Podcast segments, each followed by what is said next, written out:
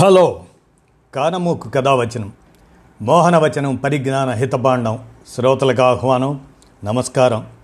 చదవదగునెవరు రాసిన తదుపరి చదివిన వెంటనే మరువక పలువురికి వినిపింపబూనిన అది ఏ పరిజ్ఞాన హితబాండమవు పో మహిళ మోహనవచనమై విరాజిల్లు.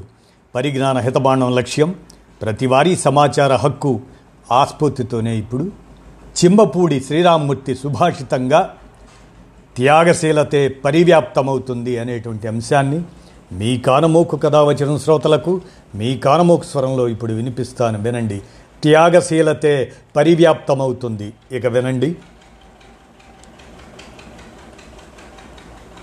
జీవితం అంటే ఇవ్వడమే. నువ్వు ఇవ్వదగినదేదో ఇవ్వు. అది వెయ్యింతలై తిరిగి నీకు దక్కుతుంది.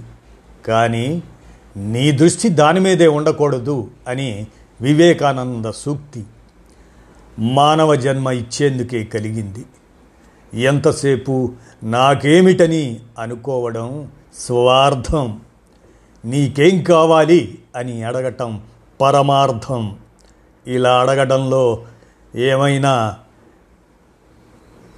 ఇవ్వడంలో మనిషి పొందే తృప్తి ఆనందం అనుభవైక వైద్యం. నువ్వు ఎంత ఇస్తున్నావనేది కాదు. ఎంత ప్రేమగా ఇస్తున్నావనేదే ముఖ్యం అంటారు మదర్ తెరెస్సా. ఇతరుల నుంచి సహాయం పొందడంలో కన్నా వాళ్ళకు చేతనైనంత సహాయం అందించడంలో కలిగే సంతోషమే గొప్పది.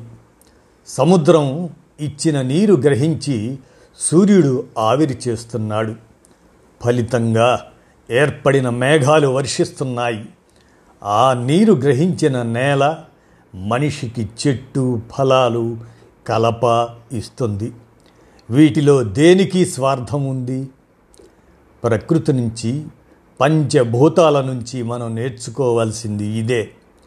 ఎంత నిరూపమానమైన త్యాగం చేసి మహర్షులు ఋషులు పండితులు బుధులు నేతలు సమాజ కళ్యాణానికి తమను తాము సమర్పించుకున్నారు. జగతి ప్రగతి కోసం అంకితమైపోయారు. మనకు మెతుకు ఇవ్వడానికి రైతు శ్రమిస్తున్నాడు. మనకు బతుకునివ్వడానికి తన ప్రాణాన్ని పణం పెడుతున్నాడు.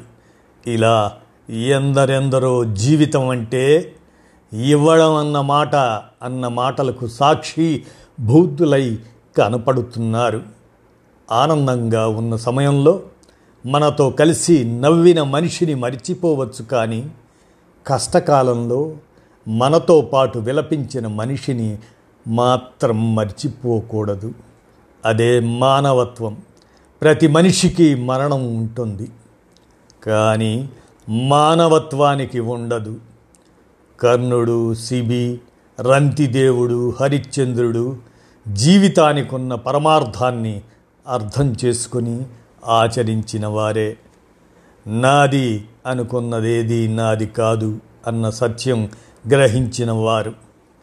త్యాగశీలికి కులం మతం వర్గం ప్రాంతం సమయం సందర్భం ఇవేవి అడ్డు కావు మనిషి పక్షి పశువు ఇలాంటి తారతమ్యాలను అతడు చూడడు.